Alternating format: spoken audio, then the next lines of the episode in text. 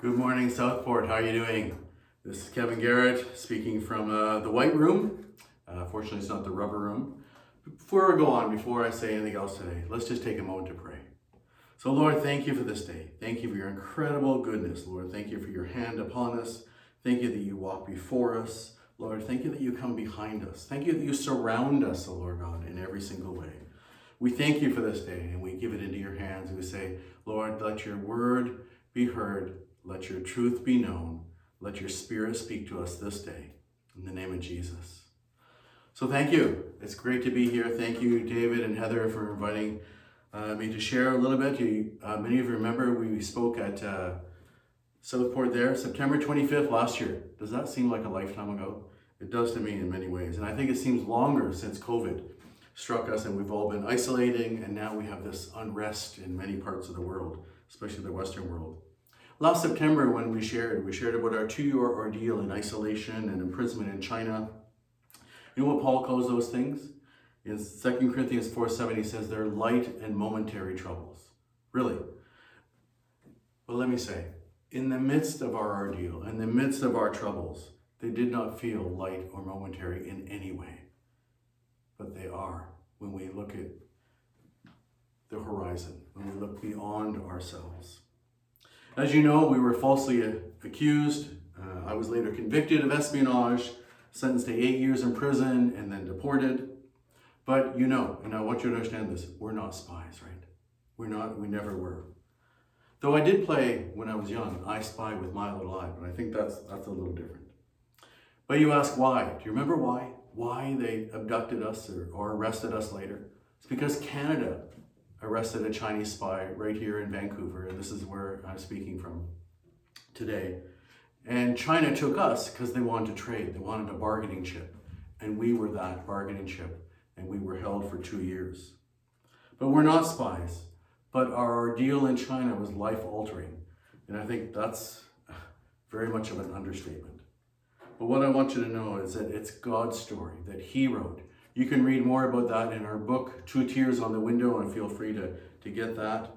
And I want to talk today a little bit about the life changes that you're going through, that we're all going through, because all of our lives have been altered, haven't they? In this COVID season, life is not normal. We can't shop as normal. We can't go out to eat as normal. We can't uh, go to church as normal. We have to line up for food banking is weird. When I went in the other day to the bank, they asked me all sorts of questions. Have you traveled to the U.S.? And, I said, no, the border's closed. And have you been in contact with anyone who has COVID? And not that I know. There's all sorts of questions. Anyways, I went to Best Buy the other day. Uh, it's open now. And again, it's weird. They want to know what you want to do. You go straight to what you want to get or, or see, and then you come out. You're not allowed to browse. I mean, that's, that's odd in itself. And we're separated from friends and family. You know, we had to celebrate our son's wedding on May 2nd over Zoom. We didn't uh, have the opportunity to go there because he was married in Monroe, Washington. And uh, it was actually pretty neat because more people attended the wedding than normally would have been able to do physically. Uh, people from the UK, Sweden, Germany, uh, all over the US and Canada. And our grandparents attended, or our parents, our son's grandparents, who they wouldn't have been able to attend otherwise. But I just think that's an amazing thing. It was really, it was really good but sure was different, that's for sure.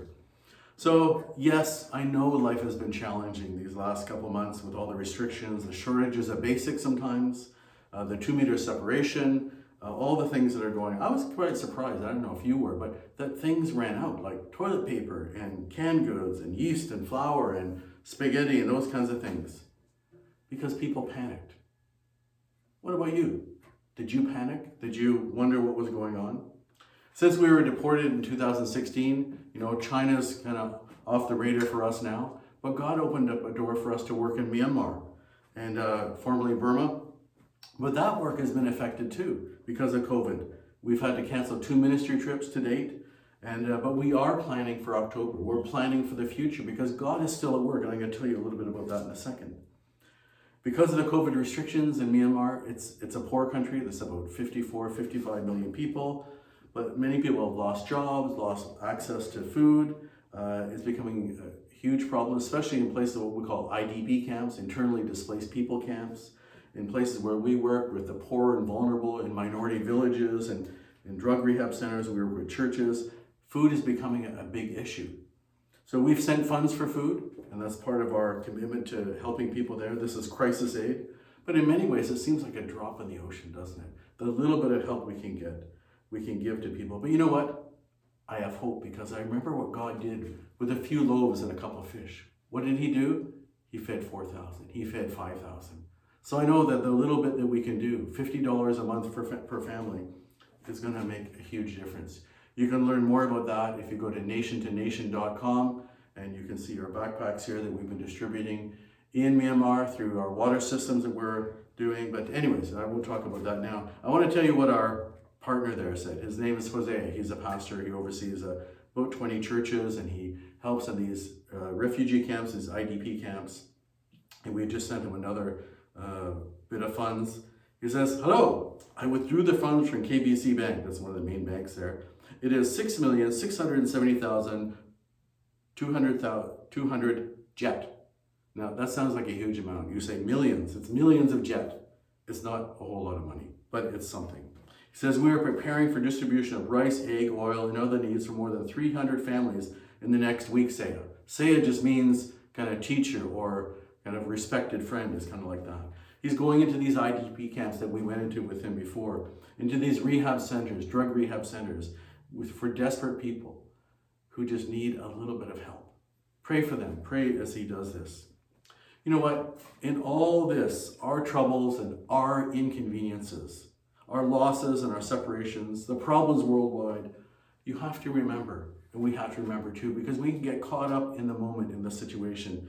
But God is sovereign, He's in control, and He's fully aware because He always is. Nothing surprises Him.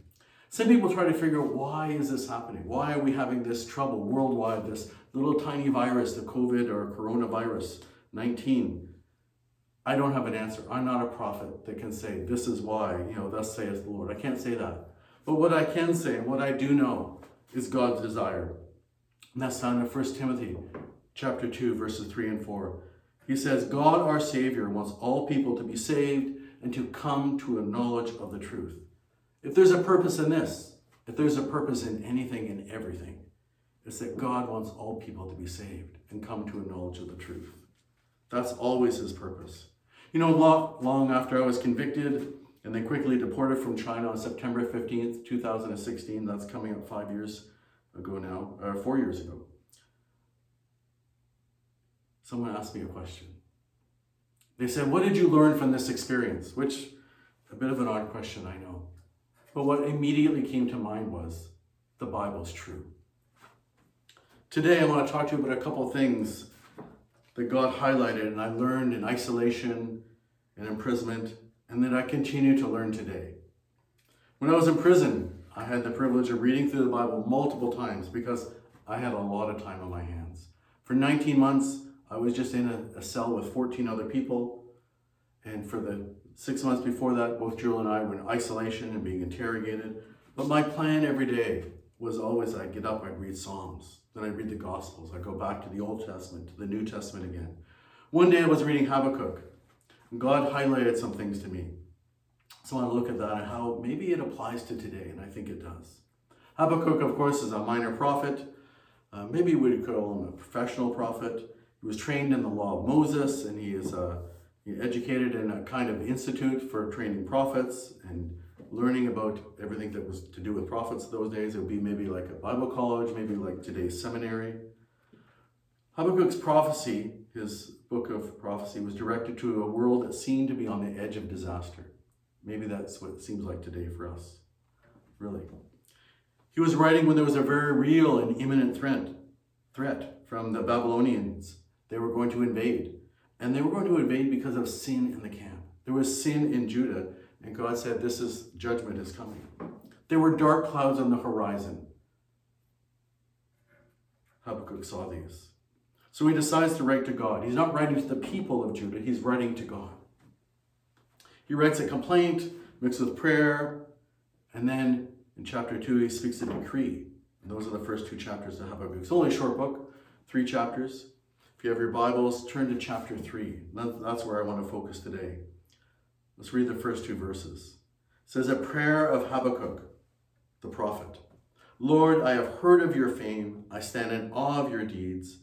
Repeat them in our day. In our time, make them known. In wrath, remember mercy.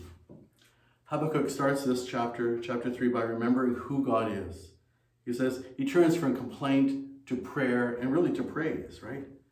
He knows that evil and sin must be punished. But he says, Lord, I have heard of your fame. I stand in awe of your deeds. He knows what God has done. He knows who God is. He's seen his deeds. He's seen his work. He's seen God move in difficult and really impossible situations. He's seen him come through again and again, as you and I have, right? We've seen God come through again and again.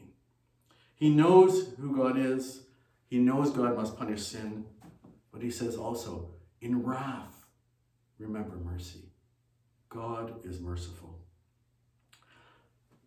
But when Habakkuk gets to this third chapter, he's kind of like, to me, he's like wondering, God, what are you up to? Why this Babylonian invasion, the Chaldean invasion of Judah?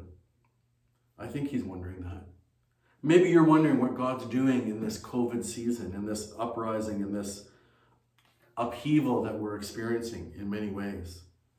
Maybe you want to complain to God, but maybe you're enjoying because now the restrictions are lift, lifting just a little bit. But here, Habakkuk is not complaining. He's remembering. He says, Lord, I have heard of your fame. I stand in awe of your deeds. It's not past. You know, it, it is. He's remember the past, yes. But it's present. His awe. He's standing in awe of who God is right now. Because, you know, God hasn't changed. Despite the dark clouds looming on the horizon and the sin in Judah, God is still exactly the same. Habakkuk here, to me, he's choosing to trust, to believe in God, who he is, what he has done, instead of focusing on the doom and the gloom, the dark clouds on the horizon. You know, in prison, in those six months of isolation, 19 months in prison, I had to choose too. I knew who God was. But sometimes in the moment, you, you miss, you forget who God is. I had to choose. I could look down at the situation and become incredibly depressed.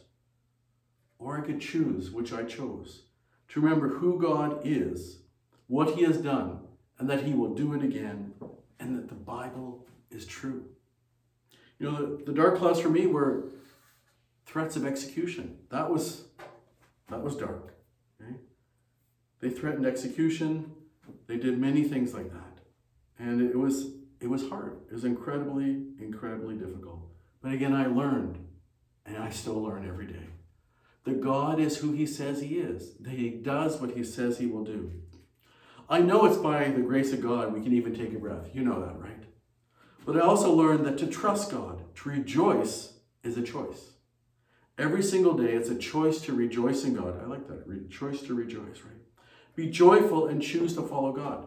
Just because He has turned our lives on, its, on their heads, God is still the same. He's not changed. You know, our life upheaval began on August 4th, 2014. It lasted 775 days. That's over two years.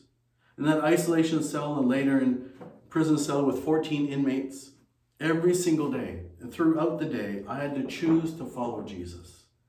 Not to become a follower, I was already a follower, but choose to follow what he was doing. You know, if you're following a leader, and you have a leader in your church, you have a leader at work, you know, but if we're following Jesus, our leader, we have to keep an eye on who he is. Not always so much where we're going, because our leader is leading us, right? We trust Google, we trust our GPS, which doesn't always work, but tries to, right? But do we trust God in where He's leading us and where He's taking us? Do we?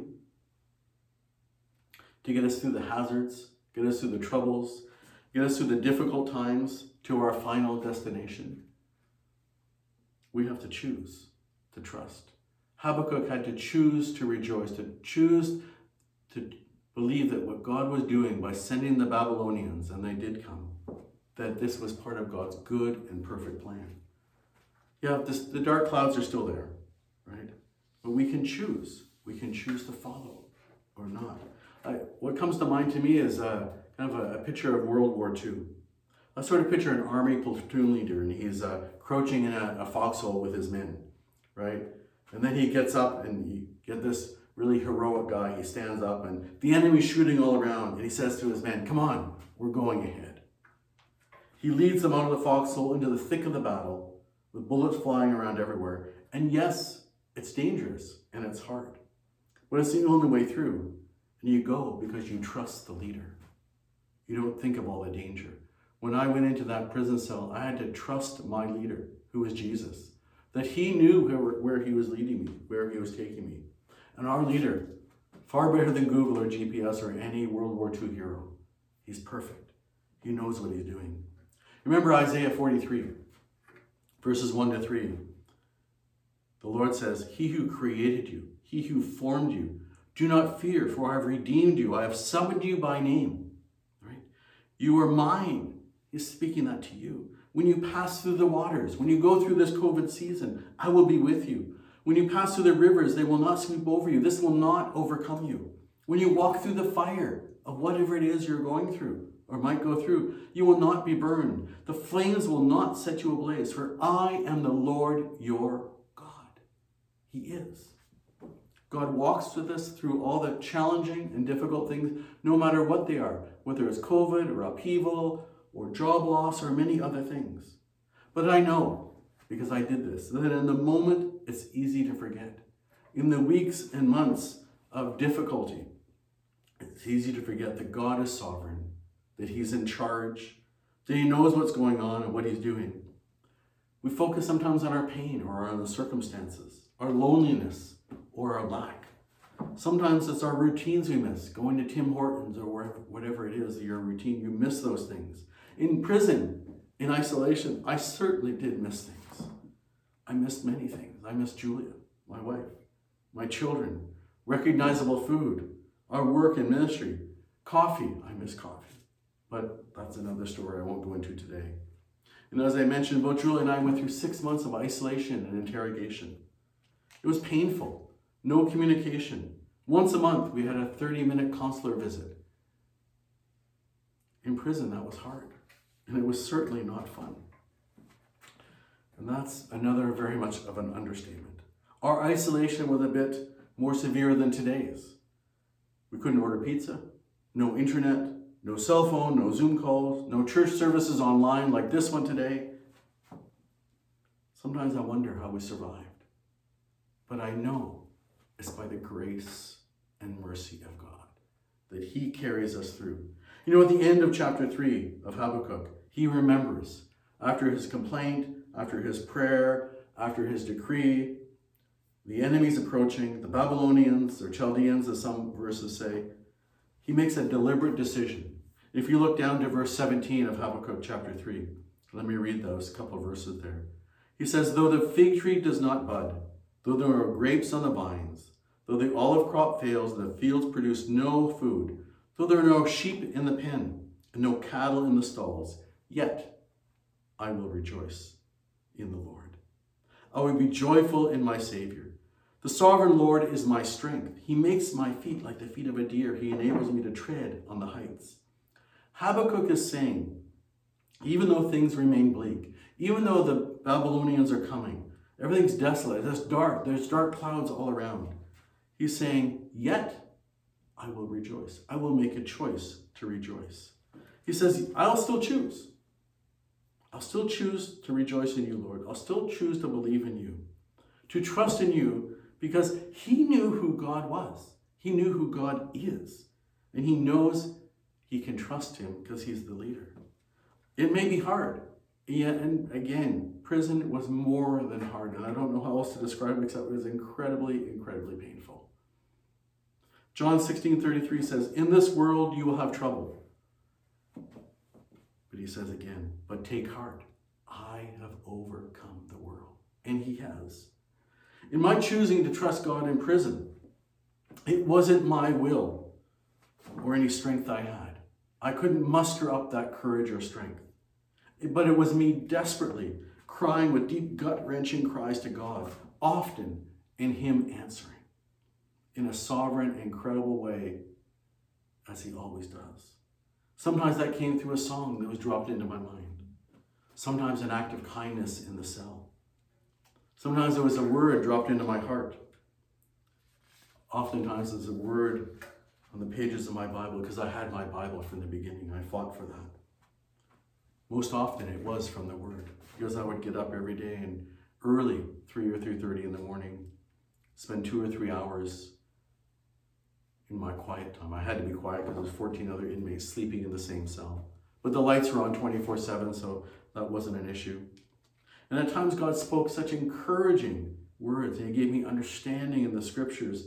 Those early mornings, sometimes I just wanted to shout out, shout for joy, say hallelujah, or more, but I couldn't because I had those 14 other guys sleeping there. Some of them snoring, yes, a lot. One time I was feeling very low, and uh, we had a outdoor area, part of our cell. It was a, I call it the cage, cage in area. It was attached to the cell, and sometimes they'd open that door for us, and we could go out and and just get a bit of fresh air. We could see the sky, things like that. You know, in prison, things would be incredibly monotonous, and this one particular day, I was feeling way down. I was just, maybe I was focusing on the situation and not on who God was. And those days did come. But this particular day, they led us out into the cage. And then let me just read this one short paragraph from our book. It says, I dragged my aching body to the far end of the cage, trying to control my tears, and it was really hard. Holding onto the bars, I hid my face and I cried, God, I can't do this anymore and I was incredibly serious. I could not go on. As I stared at the mounds of brown dirt between me and the next wing, poking through the dirt in front of me was a dandelion. A beautiful, bright, yellow dandelion. How amazing to see this color. I felt like God put that dandelion there just for me. In that drab gray prison cell, that dandelion renewed my hope that God was at work again. So that I could, yes, rejoice in God again because he was there. And I think Habakkuk was much the same. I don't mean he was in prison. I mean, he called out to God for mercy and he answered. God answered. And in the end, he chose to have confidence in God and who God was and what he was doing. He says, Yet I will rejoice. No matter what, he will rejoice because he knows who God is. He's heard of his fame, he knows it. During this COVID upheaval season, we wonder too, ourselves, what's going to happen? Would support drop off? We can't go to Myanmar now. We don't know for how long. Even sharing our story in churches, we've had cancellations and things like that. What would happen? Can I tell you a simple story? Because it's just a story of God at work, reminding me, reminding us again and again that He's at work, and you can, we can rejoice because He's at work and He always is.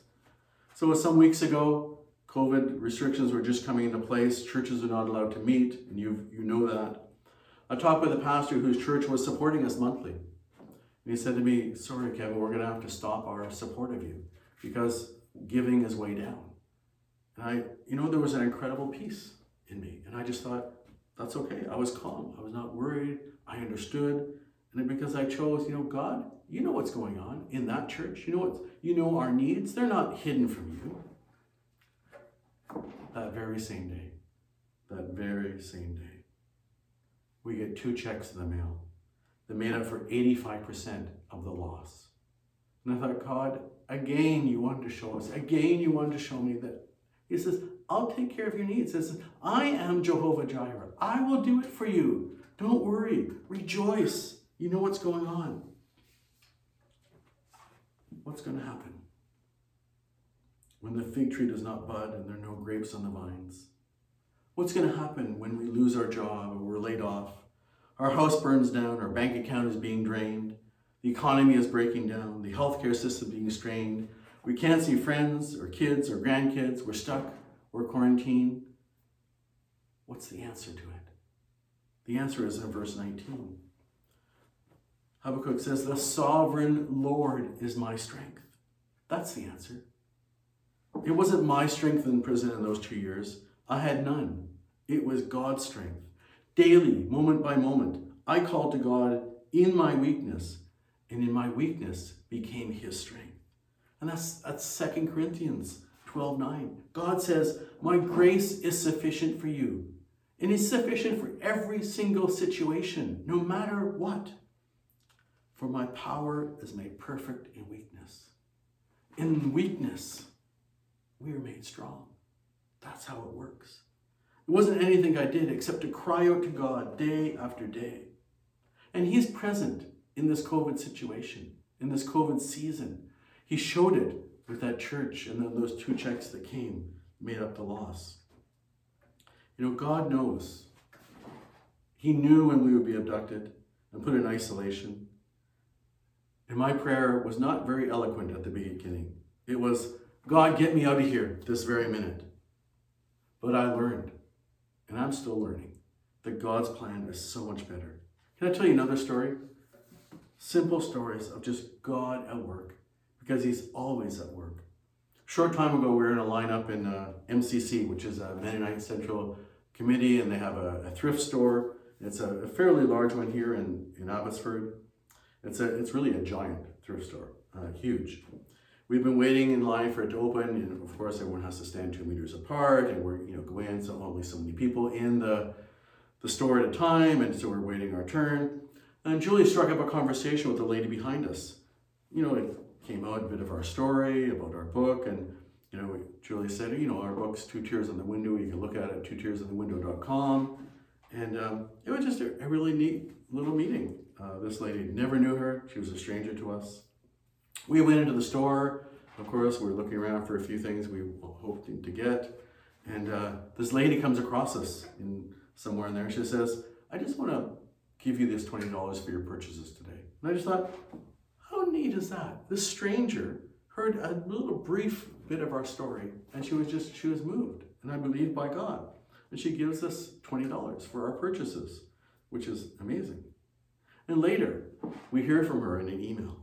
She searched us out. She looked on our, our website, the book website. She's contacted us, contacted us and she says, Hey, could you use a TV? How about a rug? And she lists a couple other things. And we said yes. And I thought, wow, how cool is that? From a little meeting in a little thrift store, or a big thrift store. And when I get there, I get pick up the TV and pick up this rug. And I just think, wow, that's that's really cool. She says, yeah, we just want to give you these. She says, this TV is from a friend. She wants to remain anonymous. And then she handed me an envelope to go with the TV. And inside was $200. She, my friend, she said, my friend who wants to remain anonymous just says, you might need this to hook up the TV. So be blessed. And God, you know, He continually amazes us. He continually answers so many times, even before we ask. We weren't asking for anything, we weren't looking for anything. But God says, hey, I just want to show you, I'm still at work. I'm still right here. I know what's going on. Because He's fully aware of everything. He's fully aware of your needs. Even if you don't know their needs, He's fully aware. And these often small things, God just wants to show Himself present, to remind us so that we can choose to say, Yes, I will rejoice. No matter what the horizon looks like, no matter whether we see dark clouds or not, we can choose to rejoice. You know something else that became clear in that prison cell? In those 775 days of detention in truly horrible conditions.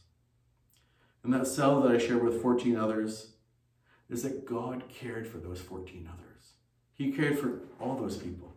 And he wanted to bring hope to them in that hopeless situation. You know, there's 80 or 90 people who pass through my cell, and in China they have a little statistic that says they have a conviction rate of 99.9%. It could be higher than that, 99.999, I'm not sure. But basically, if you're abducted, if you're arrested, if you're put in jail, you're guilty. That's the way it works. But I learned that God wants to bring hope to those people. And He did through questions that people ask, through sometimes people say, What are you reading? Who is this God? Who is this Jesus? Tell me about this Jesus. I got a chance to answer. And since I've been released, God's desire has become even more important in my life, become urgent, because He, God, has one desire. I believe is one desire. He wants all people to come to a knowledge of the truth. He wants everyone to be saved. You know, I have a bunch of cousins, relatives up in Edmonton, Alberta. I actually have seven cousins there, plus aunts, uncles, second cousins, even a few third cousins. Two of the seven cousins are believers, the rest are not. After I was deported from China, God put one particular cousin on my heart. And uh, when we were younger, we spent summers together. We spent a lot of time together. My uh, uncle, uh, my cousin's father, he worked for Air Canada, so they got free flights all the time, which was a, a huge bonus because they always came to Ontario where we lived at that time. And uh, but then after I was saved, I was 22 when I became a Christian, a follower of Jesus. Um, and then we went to China not long after that. We got married and went to China. Um, I sort of lost track of him. I mean, once in a while there'd be a little communication, or we'd be back in Canada. We would see people, but we kind of we lost we lost touch. He's about my age, actually, just a, a few months younger. And um, when I came back, God put him on my heart.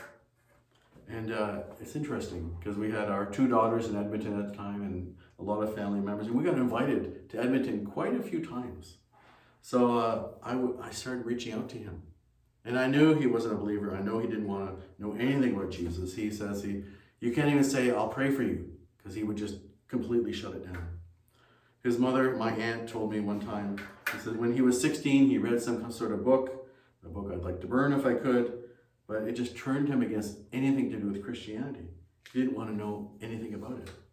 He's a, he was a nice guy. He's very, very nice, actually. Probably one of the nicest guys you meet. And I know you people, you know people like that. But he was so against God. So I was very careful. I thought, God, I'm, if I'm going to reach him somehow, I have to be, I have to walk in the wisdom that only you can give. So first time I called, he, he was kind of hesitant. He says, okay, uh, let's meet. But we met at a Tim Hortons, even though his home was not far away. And um, so I'm careful in my conversation not to talk about Jesus, not talk about God anymore too much. I would try to, you know, make the conversation kind of neutral, but I mean, he knew who I was. He knew where I was coming from. But he wanted to be in a neutral place. He wanted to be in a safe place he could leave if he needed to. So I stayed away from those names. I focused on him. I let him ask the questions. And after a little while, he felt comfortable that I wasn't going to, you know, hit him with the Bible, which I didn't bring with me, by the way. And uh, then a little bit later, he invited me to his home. I met, went to his home, met his wife, who I hadn't seen in years, his two daughters. There was a trust building. He was becoming more comfortable. I did this a few times over the next year or two, and just a little more, a little more each time. Was able to share more of our story, how we got through. And then suddenly cancer struck him. And uh, we still continue to meet when he was able and strong enough to do that. And, um, you know, cancer was serious. And I thought, God, this is the time. This is what I've been waiting for. He's going to want to turn to you now because cancer is serious. His life could end. I planned another trip for to Edmonton for last August, and um, I was determined he's going to hear, he's going to get the full meal deal. He's going to hear the whole story. God, may it be, may you open a door for that. Just before we were to go to Edmonton, he died. And I was devastated. I thought, God, how could that happen? How do you deal with that? You're reaching out to someone who's in your family, you plan a trip, you, you've been praying, you've been working on this relationship, and he dies. Then, in May, last month, the next brother of his, he has three siblings, so four brothers altogether. His brother committed suicide. Another blow to my aunt and uncle. These two cousins died within nine months of each other, both similar age to me. Two of four sons are now dead. How do you deal with that? I deal with that by wanting to be more and more intentional about sharing Jesus with people. It's urgent. People must know. You know, for years I've been reaching out to my father. He's never been interested, and I, I could never figure out. He's just, there's no interest in Jesus whatsoever. Every time the, a conversation would turn, you know, anywhere towards Jesus, he would like, he'd walk away or he didn't want to hear. My mother told me a story not too long ago. She said, um, when I was born, I was taken from the hospital to go to my grandparents' home. My grandmother said uh, to my mom and dad, he says, look what God has done. Look at the gift God has given. My dad said, God didn't do that. I did. That's almost 60 years ago now. I'm giving away my age. I shouldn't say that. My father's now 86. I call him almost daily. But anytime, again, the conversation edges towards anything near God or Jesus, he says, Oh, thanks for calling, and he has to leave. He's, he gets uncomfortable. But we must tell. And I keep praying every day, Lord, open up a door, open his heart. There's been times he's been a little more open, but right now is not one of those times, and he's 86 and not in great health. We must tell, because that's God's desires that everyone knows. And I don't mean standing on the street corners and preaching, although we've done that before in places. But I mean praying and being intentional about sharing, pe- sharing Jesus with people around you. I'm not giving up on my father, even though he's 86 and there's been no interest all his life. No, I'm not giving up because two cousins died who I was trying to share Jesus with. I'm all the more determined that we must proclaim the hope that we have. We must. You know, in prison, God was at work as a, those other inmates. They watched me, the odd foreigner in this prison of 900 people. And people asked questions as I shared. They asked me about the Bible. They asked about who is this Jesus? They wanted to know. Because you see, in the bleakest of times, in the darkest of times, God is still at work. And in a Chinese prison where virtually everyone is guilty, God wants to bring hope. And He wants to bring hope into this COVID situation with those around you. Maybe you're inside just so you can pray. Maybe you're stuck with a few people or have contact with a few people so you can minister to them. You know, there's one thing I've learned. If I had to do it all over again, prison, I mean, I'd take more risks. I'd be more intentional about telling people, letting people know that life is only found in Jesus. I don't mean to be obstinate or belligerent, uh, you know, forcing it on people, but praying and looking for every opportunity, even a crack, to share about Jesus, because that's important. I don't know what you're feeling, what you're thinking right now. I don't know what God's saying to you, but I do know one thing that He's saying to you. That's found in Mark 16 15. It says, Go into all the world and preach the gospel to all creation because that's the Word of God. That's the Bible, and that's true. The question really now is will we be like Habakkuk in the midst of dark and foreboding clouds, with the enemy on the horizon, the troubles all around, disaster looming? Will we yet rejoice? When there are no grapes on the vine, no sheep in the pen, when our life has been turned upside down, will we choose to trust? We would choose that God knows what He's doing? Will we choose to rejoice? Say, Yet I will rejoice, but not in our own strength. No, we do it in the strength of God. We pray and we ask God for strength because He will do it. We will trust in God's goodness, in His plan and purpose. Or are we going to flee to the mountains and just stay in our little hibernation hut, hunker down in our quarantine shelters and just wait this out? Or does God have a bigger purpose and a bigger plan? I believe He does. Maybe it's in a grocery line, under a thrift store line. A conversation will start that will bring blessing to another or blessing to you. Maybe it's a neighbor who's been resistant to the gospel for years.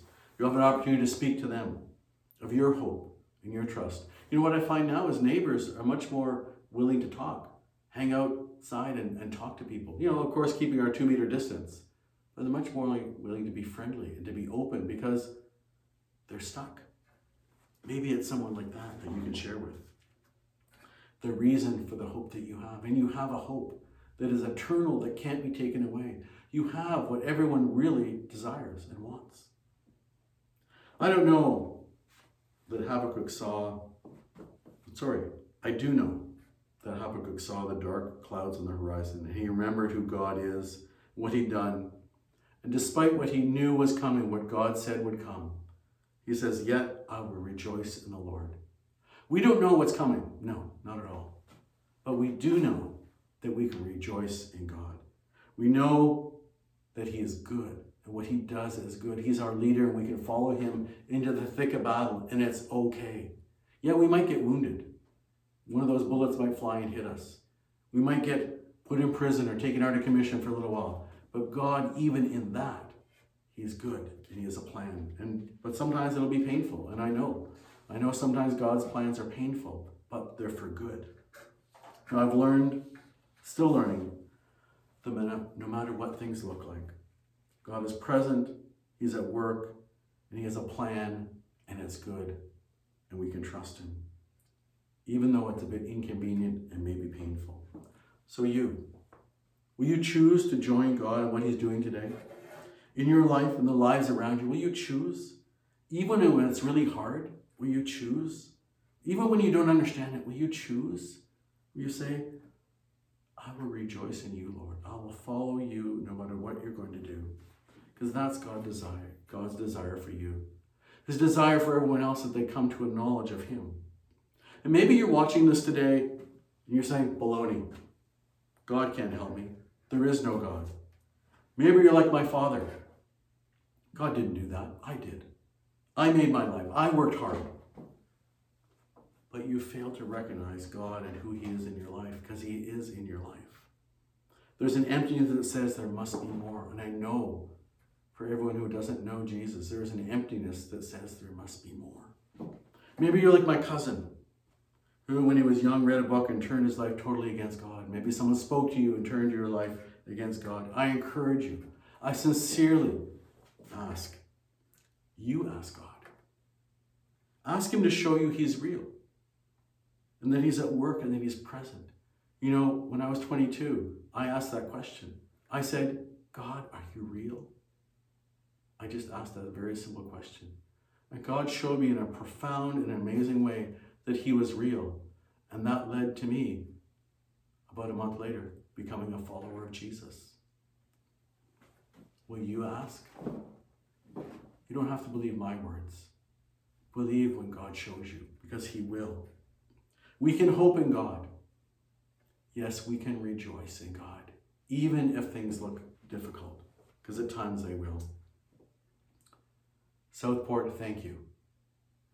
Choose today to rejoice in God. But don't choose it on your own strength.